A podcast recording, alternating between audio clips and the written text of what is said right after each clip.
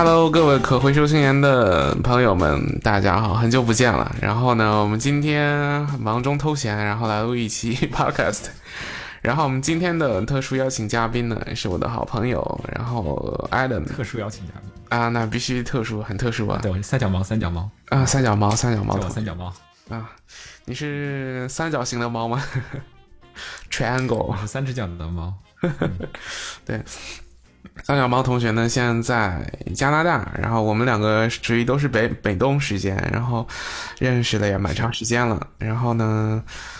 然后三角猫同学来自我介绍一下吧，你自己在干什么呀，然后你为什么来加拿大呀之类的。对，我们现在是在美东加东时间晚上11点给大家录制节目哈。那自我介绍好像也没有特别多可以介绍的吧，就是我呢是在加拿大，然后之前在这边上学，然后呢毕业以后现在就在做数据分析的工作。然后还有什么我是视障，但是还有一些残余视力哈，就是但是呢，也是在逐渐的视力在下降的这个过程，所以呢，我现在，在学习使用这个读屏软件来工作跟这个学习啊、娱乐什么的。嗯，对，呀、yeah. ，然后我跟 Adam 认识也是在一个这种电脑苹果的这种读屏软件的一种交流群里认识，所以我们大家都是属于那种技术，对，在技术上认识的。然后。那个、你当时是什么时候来的加拿大，然后是为什么选择来加拿大呢？哦，我来了1年半了。嗯，对，好快啊，这是第二个夏天了。我来加拿大呢，就是主要的原因还是觉得在国内的时候呢，因为我在国内有好多年的工作经历嘛。然后觉得就是在国内的话可能会像我们这些视障者的话呢，在工作的过程中会碰到一些障碍，就是会机会会比较相对来说会欠缺一点。那其实对于所有的人来说，现在就是都很卷嘛，大家都说在国内很卷嘛，那我们在这一层卷之外又多了一层障碍，所以会觉得就是好多年前吧，我就觉得，就可能需要为了寻求一些改变，然后，可能出国深造一下，然后再可能看一下，因为我可能本身也，从小就是喜欢听国外的一些节目啊什么的，就，就是英语也一直没落下嘛，然后觉得可能国外的生活应该还比较适合我吧，但是我其实也不确定，但是就是想试一下，那就出来了。哦，你说你现在做数据分析，那你在国内这些年都有做什么类型的工作啊？哦，我在国内其实做过很多啊，很多。来介绍一下有没有什么觉得特别有意思的？第一份工作是在邮轮公司卖船票的。哦，当然我那个时候的工作是叫 SEO Search Engine Optimization。这个工作是什么意思呢？就是那个时候搜索引擎刚刚兴起嘛，然后也不是刚刚兴起，有一段时间了，就是暴露年龄了，就是那个时候对，暴露年龄了。那个时候的就是公司的推广，在网络上的推广，那个时候没有社交网络，也没有很多这种新媒体的方式吧，都是通过那个时候主要还是通过搜索引擎的推广嘛。所以就是怎么样让更多的人可以在搜索引擎搜索的时候搜索到你你的网站，这个是这就是我的工作，就是让更多的人能够看到我们的内容，然后要怎么投放广告啊，然后怎么样优化网站的内容啊。但其实那个时候我其实一开始做的时候也不懂，然后就是慢慢开始学。那也在这份工作里面，就是第一次大概的了解了网站是怎么运营的，然后怎么去推广的，就是整个的流程。就是就是第一份工作跟技术就有那么一点关联吧。然后呢，后来又做过在那个培训的，就是有一个叫做黑暗中对话的一个社会企业吧，做过培训教练，然后也在外企做过，就是所谓的数据分析，但实际上呢，就是非常就是可能和数据分析的关联不大吧，但是和就是日常的这种报表这种还是有一些关联的一些工作。所以在你出国之前，你做的这些工作全是跟互联网啊、跟电脑啊有关的。那个时候你是能看，大部分视力，对，视力是比较好的时候，全是拿眼睛看啊，比如说写代码啊，或者对，大部分时候是是用眼睛看的，就是也有辅助的使用一些读屏软件，但是没有完全依靠读屏软件啊。那你现在呢？现在在这边工作，现在是完全 totally。完全用读屏软件了那你现在做的数据分析，你觉得跟之前的国内的有很大的区别是吧？区别在哪里？区别还是蛮大的，就是我举一个例子吧，就是我之前在国内的那家外企工作的时候呢，他们的这个就是给我安排工作的我的领导，他们的思维是这样子的，就是他们会看到你的视力问题、视力障碍，然后呢，他们会为你考虑，说觉得有一些工作他们认为是适合你干的，然后他们会给你干，但事实上呢，那些工作其实是非常基本的一些工作，其实我那个时候学了很多，就是我私下里会学很多那种编程啊，然后那种数据分析的一些工具啊什么的，但实际上在那个工作中其实用不到，就是工作其实内容是比较入门的吧，相对来说。然后在这边呢，就是我的老板在招聘我的时候，他就是问我的问题是，我们需要怎么样来帮助你，可以让你就是完成像别人一样的工作。所以这个就是这种思维方式是完全不一样的，所以我在这里得到的就是很多的支持吧。然后，甚至我的老板甚至他研究过读屏软件，他还知道 Jaws，这个真的是让我非常的惊讶。所以你现在 Jaws 是国外的一款读屏软件嘛，然后就是在这边用的也挺多的。对，所以你现在的公司其实是之前和就目前来说，只有你一个视障者的员工，所以他们大家都不太了解视障者是怎么工作的，是吧？对，我们在加拿大跟美国都没有视障员工，但是在英国有一个视障员工，然后他们是通过在英国的那个了解到，就是我的这些需求可能会是什么样的。明白了。所以那你现在基本上就是在加拿大工作，然后你的工作的性质可以大概跟我们聊聊，就数据分析，就是比如说我作为一个学音乐的或者是外行，可能不太懂什么叫数据分析。对，可以给大家介绍一下，就是数据分析其实是一个非常非常广的概念，就是在这里面就是很多很多的东西都装在这个框子里面，但是实际上就是它包含着完全可能不相关的不同的领域。那简单的介绍一下我这个数据分析吧。其实数据分析包含几个过程。第一个呢，就是从数据的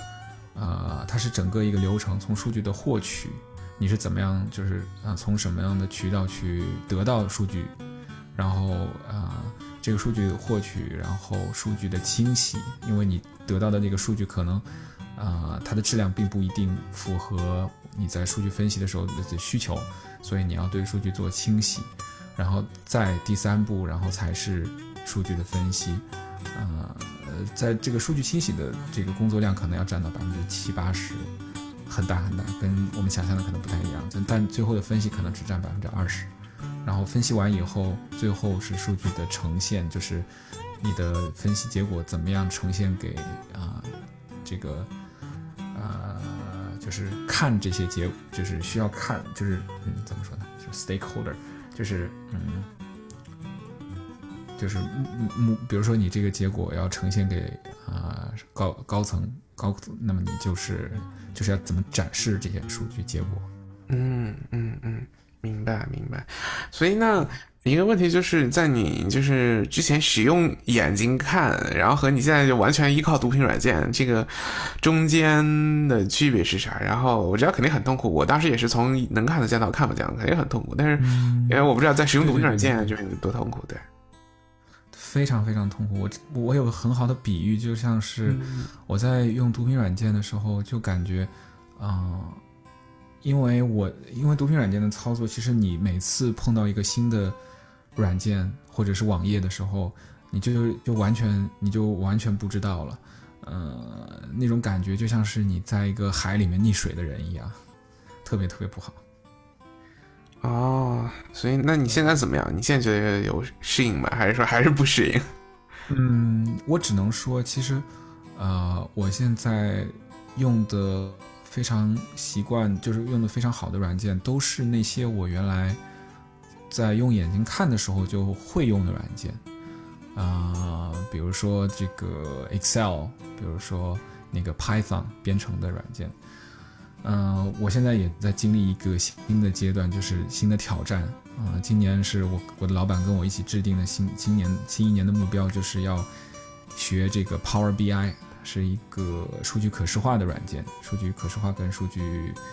对，数据可视化的这么一个软件，但是我之前就没有用过，所以现在完全要用读屏来探索，而且它是一个把数据以图表的形式呈现给别人的这种软件，所以还蛮挑战的。我现在就感觉有一点点确实有点难，就是从心理上面来说要能够就是接受还是蛮难的。那这个软件的无障碍做的怎么样啊？你觉得？其实还可以的，因为它微软有那个官方的这个无障碍的支持的文档，所以我觉得应该基本的操作应该是可以的，但是可能因为它的那些图涉及到图表嘛，所以很多的这种图表你不一定会有这个概念它到底长什么样，所以呢可能就是理想状态下来说呢，如果旁边有一个人一边就是告诉你它到底是什么样，就是帮你解释的情况下，可能这个学习的就是效率会更高一些。看起来还是有点很大的挑战，我觉得这个因为你看不到的话，对，做图表的确是挺难的，因为这个得要求很大想象力。对，是这样的。对，那我们其实今天特别想聊的一个主题，跟桑小猫同事我们想聊，其实是关于现在的人工智能啊，然后就是大家特别火的 ChatGPT 啊，然后其实我的工作跟人工智能一点就是没什么关系，扯不上什么关系。对，但是肯定比我更靠近一点嘛。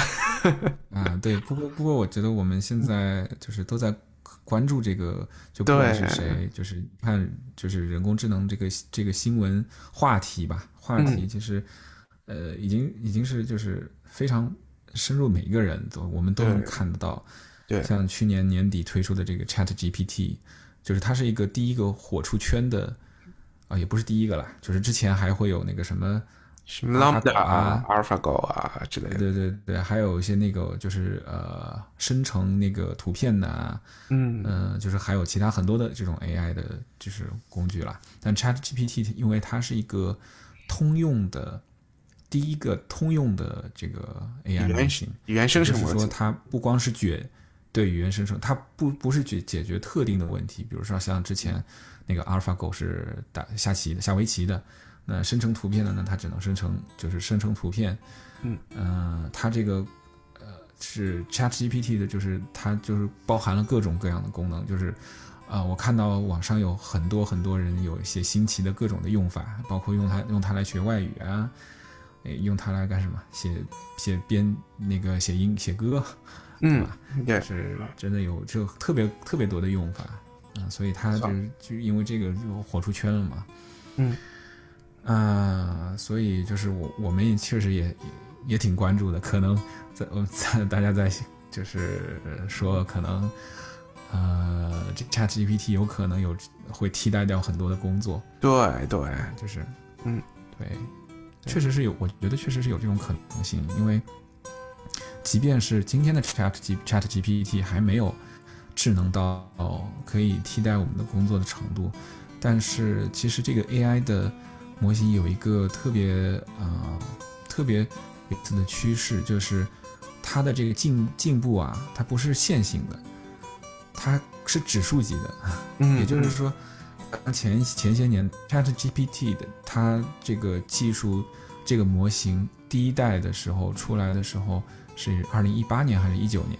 然后20年出了它的 GPT-2， 然后就是隔两年它就出了3，然后又 3.5， 就是一开始它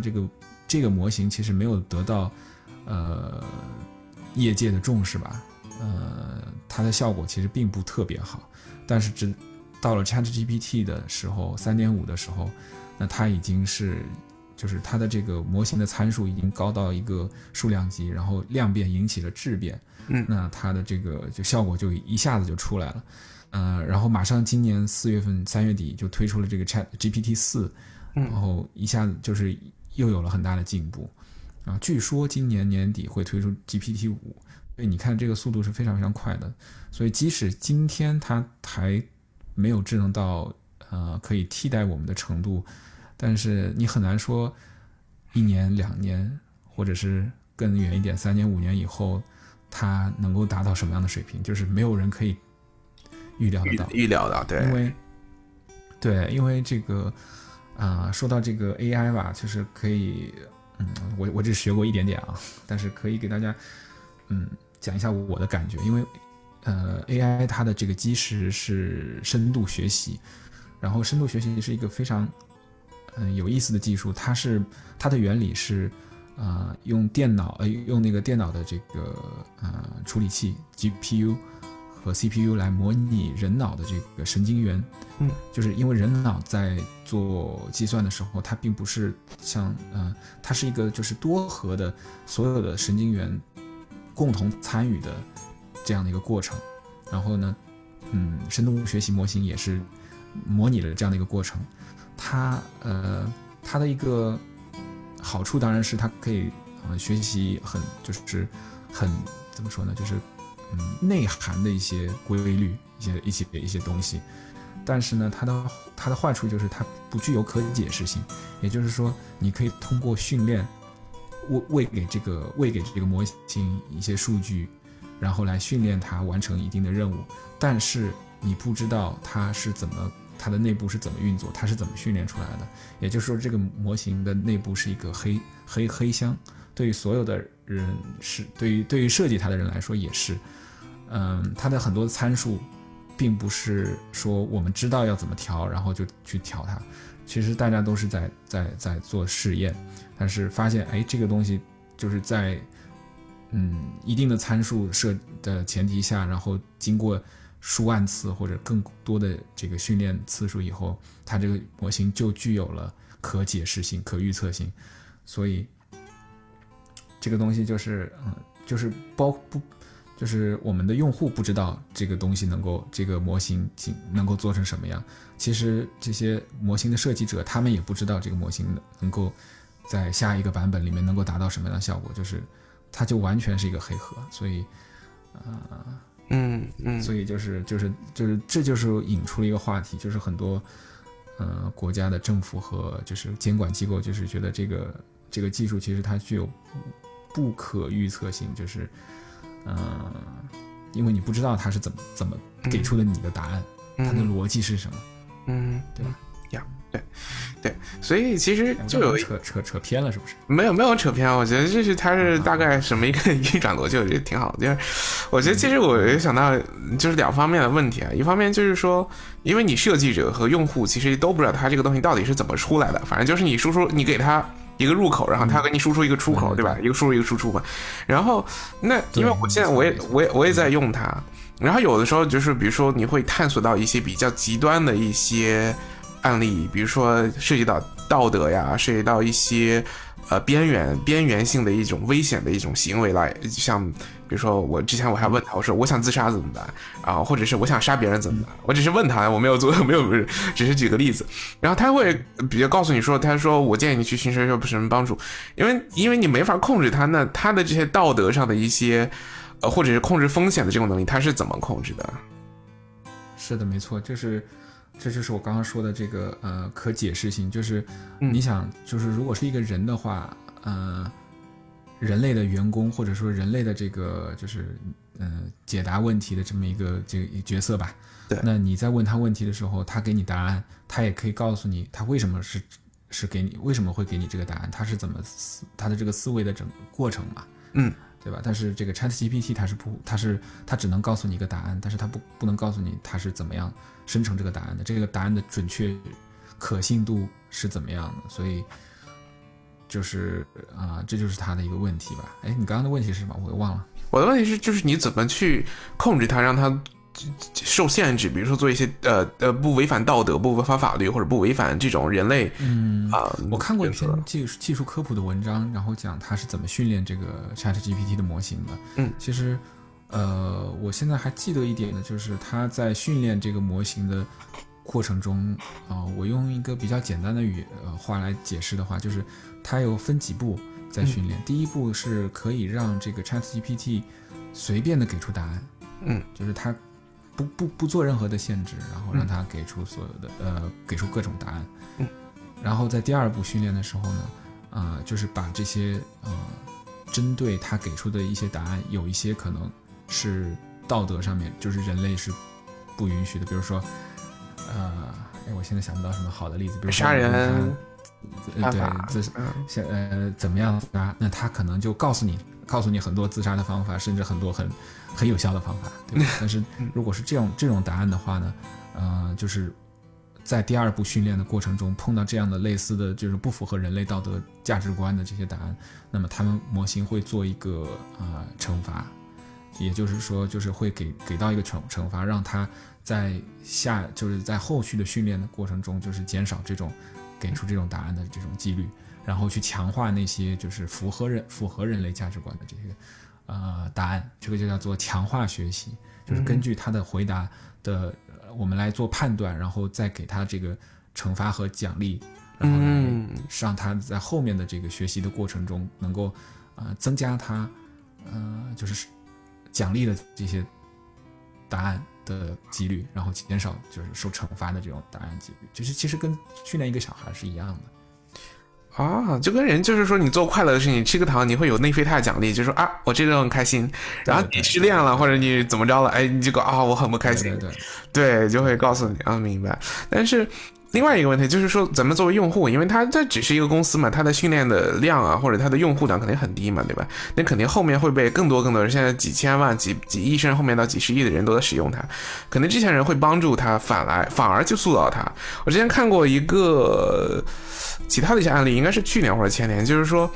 那个因为这个 AI 也不是一年两年的事儿嘛，一直其实都有了这两年。然后有一个 AI 我这是什么是谷歌的还是哪家，就是说因为训练的人太多了，而且就是因为开放注册嘛，然后就是大家都在那骂脏话呀，然后什么什么，然后本来它是一个好的模型，但后来慢慢就变成坏的模型了。那你觉得 ChatGPT 它怎么能，或者是就是有什么人能控制它这种风险嘛，这种底线或者这种风险系数，这个我觉得也是一个我不是很能理解的一个。是的对，所以就是这就是为什么大家对这些新技术还存在一些就是忧虑保留的一些原因之一吧，忧虑。对，就是我们不知道，因为大家都觉得如果我们依赖了，对这项技术产生了依赖，然后而这项技术它是控制在一家公司那里，然后我们又不知道这个技术是怎么给出答案的，然后我们也不知道就是在接收到一些新的训练数据的这个各种就是在就是实际的生活中的这个应用环境里面，他接收到的一些信息会不会对他造成一些就是可能在设计过程中他们没有想到的一些影响。这个就是大家都不知道，所以就是太新了嘛这个东西，所以确实是有这样的担心。这一点我来说我也不知道。咱们只能就是保持着一种谨慎的乐观，然后就是看着吧，一边用着一边看看它会怎么样吧。对。然后我看马斯克啊，就之前伊隆马斯克他说2020年他就说现在的 GPT 这种 AI 危险程度远远高于核武器因为核武器是受控的，虽然它掌握在某些人的某些国家的这种手里，但它好歹还是就是你可以控制发还是不发，对吧？但这个东西你好像它一旦就是所有人都在用它，它好像你很难控制。我看这两天就是甚至很多人，因为我们今天是4月21号哈，美东时间，然后马上就到22号了，然后那个就是看已经很多那种财政公司、这种投资公司、银行这些跟经济挂钩的这些公司都已经开始训练自己的模型，然后包括整个世界的一些这种的运转的，我觉得很有的时候大家都懒就直接交给他，我觉得这也是一个很危险的事儿。然后另外我看就是美国这边很多大学就已经开始明显的旗帜鲜明的反对 ChatGPT 或者类似于这种 GPT 的应用进入到学校，因为目前的教育水平好像没法跟得上这个 GPT 的发展速度嘛，就是你老师给你学生布置答案，你学生夸直接 ChatGPT 直接出来了，完全不用写，那你这个学就教跟不上学，这个完全没有任何意义。但是你也没法进嘛，你想进不了，互联网就存在，你怎么可能呢，对吧？对，所以目前这个它的一些劣势也蛮明显的，你觉得？是的，所以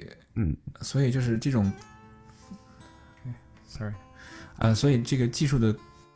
就是快速的这种改变，可能就是要，怎么说呢？就是推着我们去做出相应的改变吧。可能，我觉得，就是我们已经发生了这么快的这么大的变化，那可能比如说大学的，那么就是老师要想的可能更多的是说，既然这些技术已经存在了，那我们的教学方式是不是要产生一些变化，我们到底要教学生什么，是教那些就是可以就是马上就 ChatGPT 都能给出答案的东西，还是说我们就是和我们就是把它纳入到我们的这个范围内，就是ChatGPT 既然它已经存在了，那我们要怎么样跟它共存，怎么样跟它互补，就怎么样去利用它，而不是说就是排斥它。所以我觉得我对这个技术还是相对来说比较有一点点乐观的，就是我觉得我可能是需要我们去做出改变。但是一个忧虑就是，其实现在教学的这些教授，从无论是年轻人还是老人嘛，反正他们当年的学习模式就是传统的学习模式，你让他们一下子就去学习，然后把他们的这种教学系统，就是包含有 ChatGPT 啊，或者是我觉得也是一个比较难的一个事情，就是你比较难转弯嘛，这个是很难，对，就是我们都有一种感觉，就是越长大就越难改变，对吧？对对，没错。小的时候你可能接受新事物的这种速度是非常快的，而且你没有什么，因为你没有什么负担，就是你没有什么就是你自己没有多少货嘛，所以接受新的东西像一个海绵一样的就一直吸。但是当你到了一定的年龄，一定的积累了以后，可能就从各种原因、各种方面来讲，你都不太愿意去改变。但是就是现在这种技术，可能就会逼着我们所有的人，不光是年轻人、小孩，就是所有的人都得去适应。去改变，如果你不能去适应的话，那可能真的就会被淘汰，被这个数据的时代淘汰。对，因为最近也是看一些新闻，就是马斯克在带头写那种联名信，就是说我们呼吁大家暂停 ChatGPT 这种 GPT 类的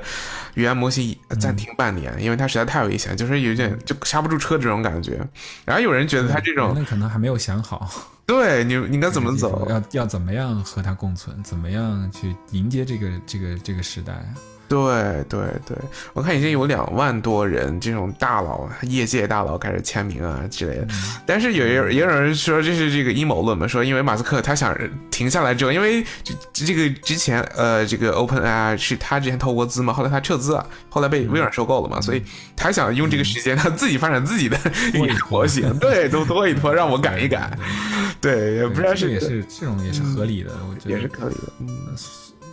但是我觉得他这个东西也没有用，就是不可能，你都是大家都是商业公司，怎么可能会就是被影响呢？就是他的研发肯定大家都是拼着命的，都是在争抢的这个新技术的技术优势嘛，对吧？像国内好多阿里啊、百度啊什么的，他们都在做这个同样的事情，对，可能有人停下来。对，所以我觉得就当整个事情，那你说。对，我说我这周，我们公司就是开了一个数据方面的一个大会吧，然后因为我们是那个用微软的全家桶嘛，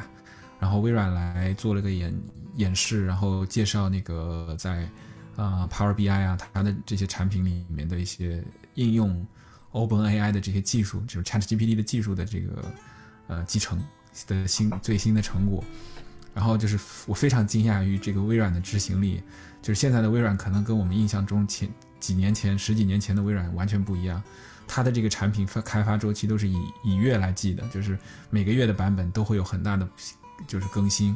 然后就是现在马上就已经集成到了它的这些 OpenAI 的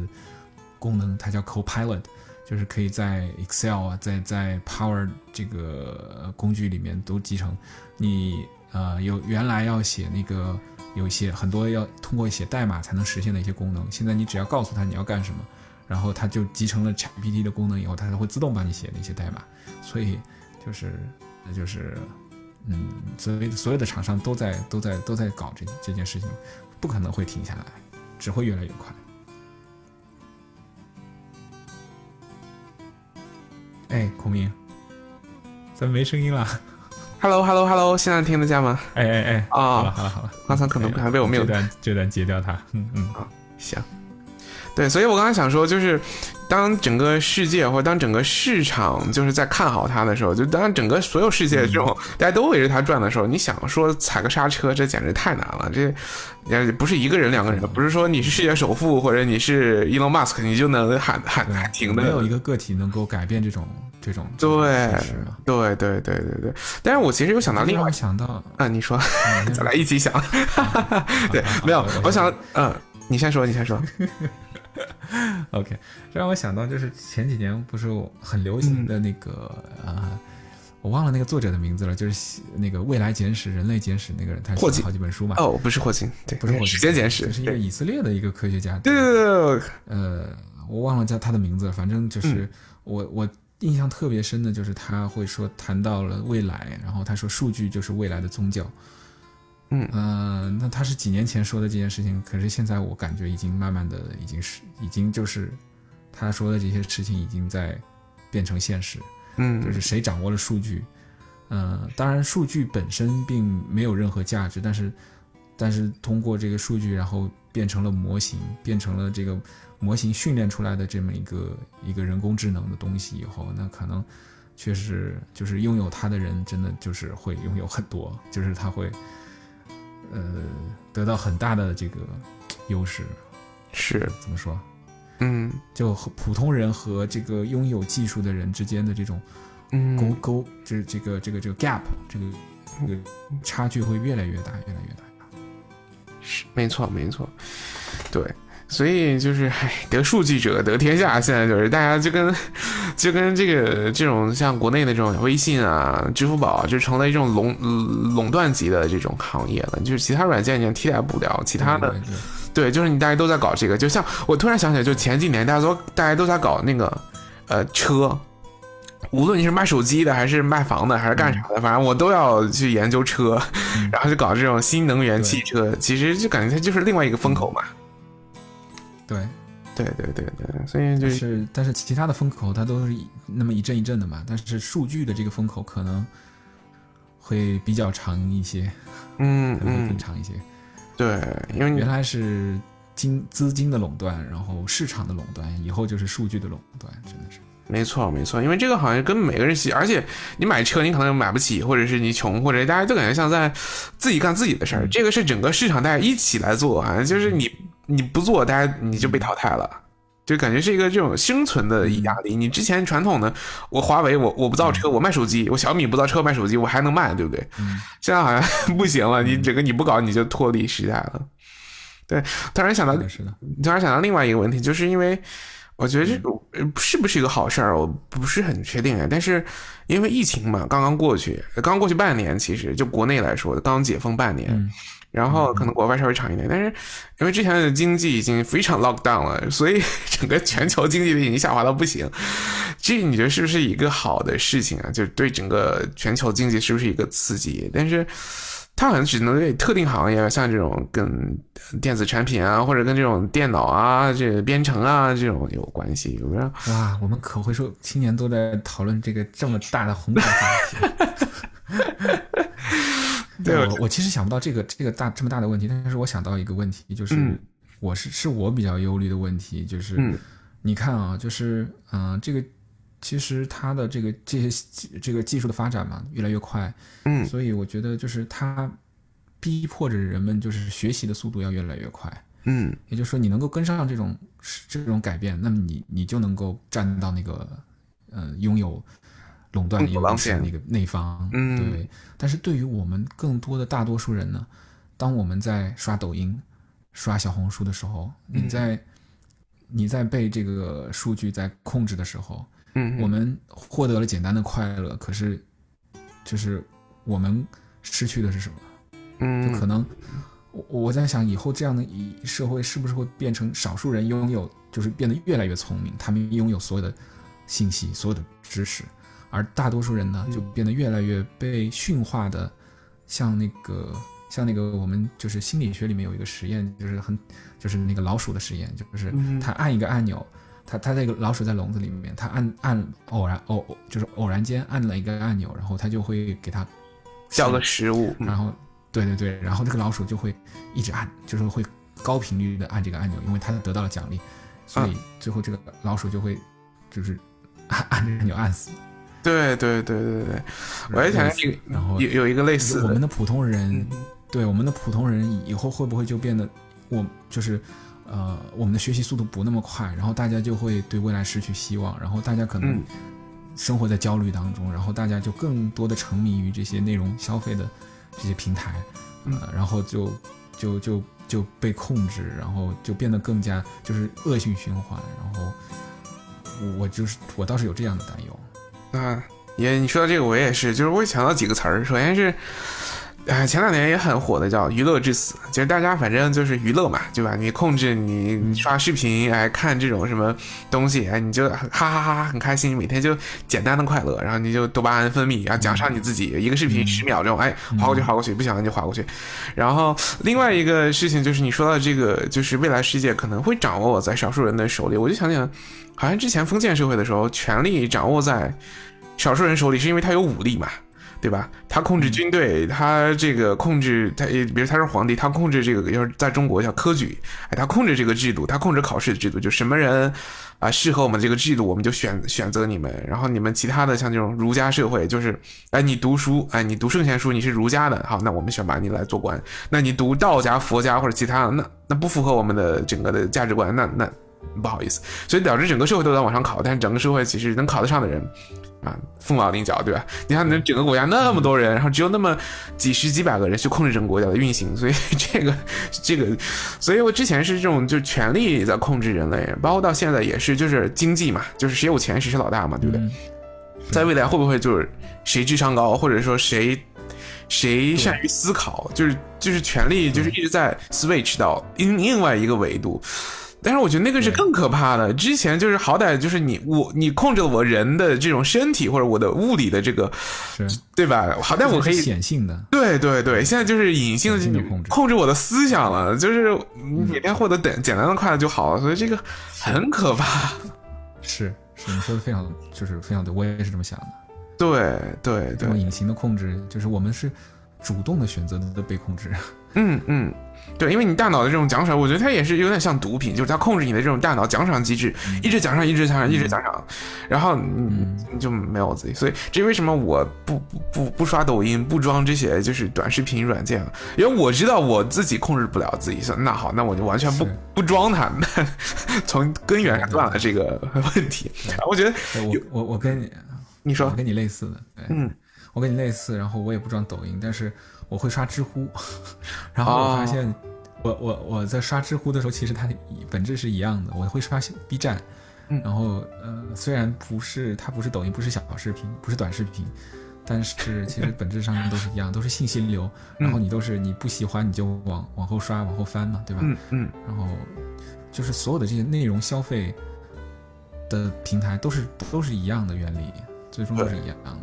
一个模式。对对对。然后说到这个，我突然想到了另外一个话题，就是感谢这些软件无障碍做的没有那么好，让我打消了使用他们的念头。因为如果你无障碍软件做的特别好，就什么全是都能读，什么都哇，就是完全跟你看的没有任何区别，那我可能真的控制不了自己。你像有像知乎，有它其实无障碍做的没有那么好，像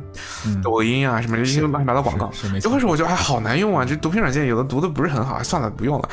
反而让我得到一片这种安宁，就是只用一下微信啊什么之类的就好了。对，这倒是给我们好事了，有利有弊吧。对对对对、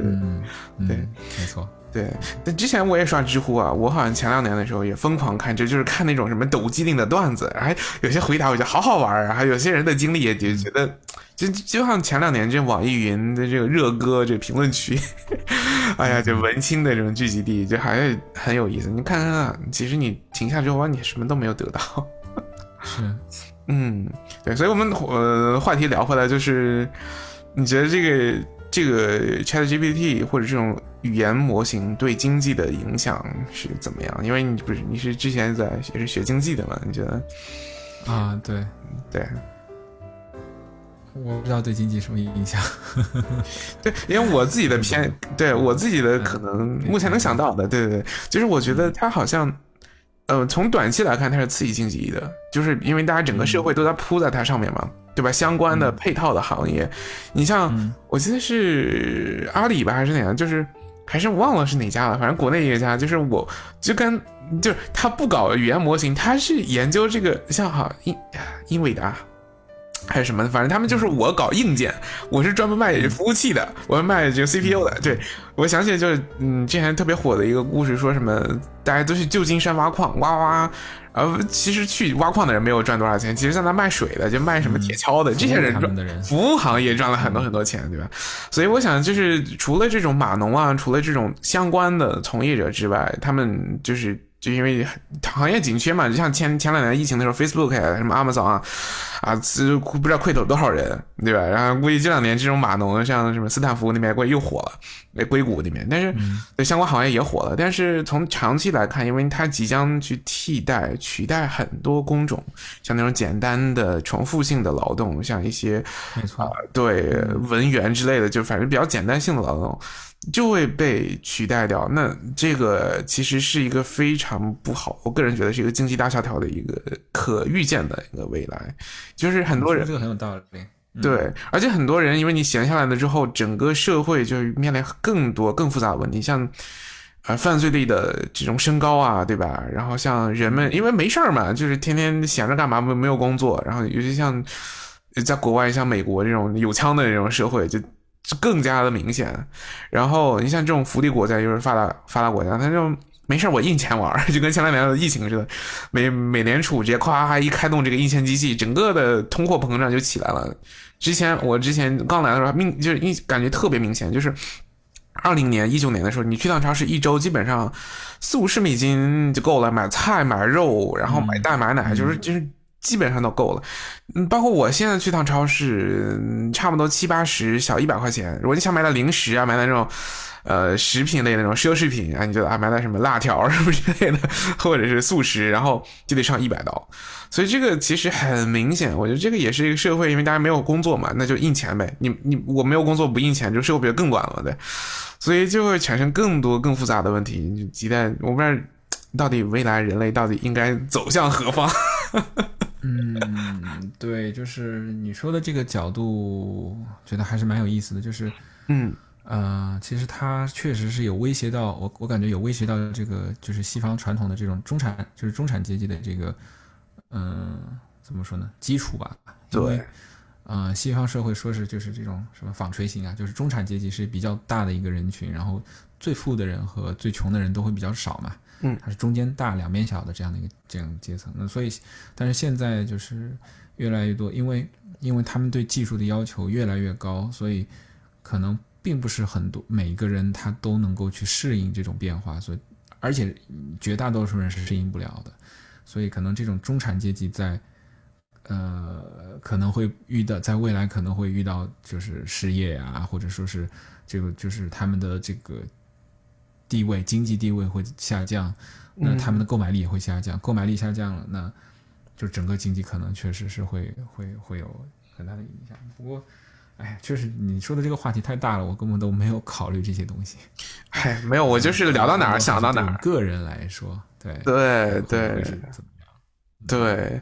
那反正就是你推己及人嘛，你就想整个社会，你就能想到说，我觉得因为就是想到这些问题，然后我想说，那以后我可以做什么，或者说我们可以做什么？就是你个人，你要避免掉那些会受冲击的行业。嗯，对吧？然后你只能去做一些你力所能及，而且就是可能会比较取巧的，或者是比较不容易被替代的这种工作。当然这个道理很简单了，不能被替代什么工作，就是这种创造型的，这种艺术型的，这种就是有人说白了就有人味儿的东西。但是这个也越来越难了，因为像前两个月吧，这个 AI 画人就是手指还画不清的时候，就是一坨乱七八糟的东西。然后这两天我看就让我看不见了，但是听别人说就是画的非常非常逼真。而且我看前两天新闻，就是美国的一个摄影大赛，就是 AI 的画像拿了第1名，后来评委才知道，就是说你这个你没法评了，这个你怎么评？你分不清楚，我不告诉你这是 AI 画，你根本分不清楚，觉得还拿了第1名，这个对你连搞艺术你都搞不过他。讽刺的是，对，这个就比较讽刺的就在于说艺术哈，是人解释的，所以。说不定 AI 在创造的时候AI 的这个东西它都没有人可以解释这个，然后我们去评判它的时候，人为的给了它一个解释，然后觉得这个东西很棒。对对，它完全它创作过程和人创作的过程是完全不一样的。没错，因为人创作的过程它是具有思维、有理性参与到里面，它有可解释的，但是这个东西就是你。这什么？黑箱创作的时候没有这个意思，然后人为的就给他添加了这层解释。对对，你想想咱俩之前讨论的那个话题，就是说，可能在未来，我觉得人类就不跟 AI 玩了，就跟那个 AlphaGo 一样，就是下围棋，我实在下不过你，那你就围棋，你跟你下，然后我们人类跟人类玩，要不然那咱们就生存的意义就可能越来越少，越来越少，就可能很容易被就是就是怎么讲怀疑自己，说那我活着到底干什么？对吧？对，这个我觉得是一个很。很可预见性的未来吧，就是你可能有些这种基础性工作你交给他，但是要是大家说玩艺术或者是玩什么这种东西呢，那还是怎么回归到人的本质，就是说呢，我们人跟人玩，我不跟机器玩，就跟咱俩之前讨论过，就是跟那个音乐历史的这种发展相关嘛。刚开始大家都是那种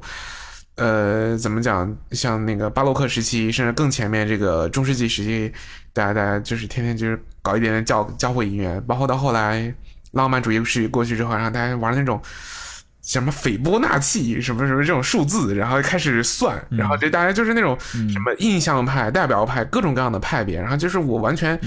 就是算数字的，就是我完全写一个曲子完全不靠什么调性、调式、传统的这种，完全不跟你玩了。后来人家发现，哇，这玩意儿好像不好听，这种无调性这玩意儿好像真的是很少人能欣赏得了。那我们还是要回归到咱们人类正常的欣赏的范围。所以我觉得可能是一个这种周期性的或者这种螺旋上升式的一个发展过程。是的，就是我们现在觉得技术的发展是一个，就是可能在我们生活的这个年代，它技术的发展是整个社会进步的一个主线吧。但实际上它在整个人类社会里面，这只是这么一小一段嘛。工业革命以后，然后这个技术才成为了我们这个核心的话题。但是可能这些东西就是经过了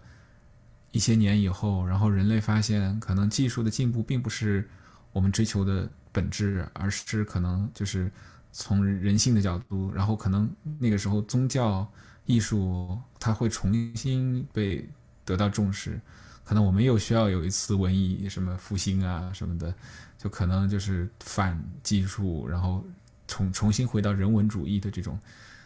发展模式也说不定，就可能它走到了一个极端嘛，然后就是会需要改变了。对对，可能就是人类社会具有这种可调节性，就是当你走到另一个极端，它会给你甩回来，往另一方向去偏一偏。然后就是我觉得可能是不断一左一右一左一右一左一右这样去这种循环式和螺旋上升式的对发展吧，我觉得可能是这样。没错，对对。你看我们今天聊的也差不多了，可能觉得我们俩聊的是蛮好的，就不知道就是大家听的会不会觉得很无聊。哎呀，就是闲聊吧。然后其实我们上次已经聊过一遍了，然后那个因为录音的质量的问题，然后我们今天又聊了一遍，但是我觉得聊的好像不太一样。哎，我觉得好像我上次说了一些东西，好像这次就这次没想到，然后这次又想到一些新的不一样的东西。也对，每次聊都即兴的，对。而且我上次我在录这个 podcast 之前，我还问了一下 ChatGPT， 我说有什么这种播客的话题可以聊，他给了一堆，我觉得完全不靠谱。然后我就在里面挑了一两个，然后发散一下自己思维，然后聊了一下。然后今天是什么都没准备，然后就是纯粹瞎聊，然后我觉得聊的比上期还好一点，这个大家可能聊的比较开心一点。对，行，那我们就不废话，那我们后面还有机会要继续跟三两帮同学我们一起玩耍，好嘞，多更多有意思的话题，然后能感谢收听，那么下次再见喽，拜拜，拜拜。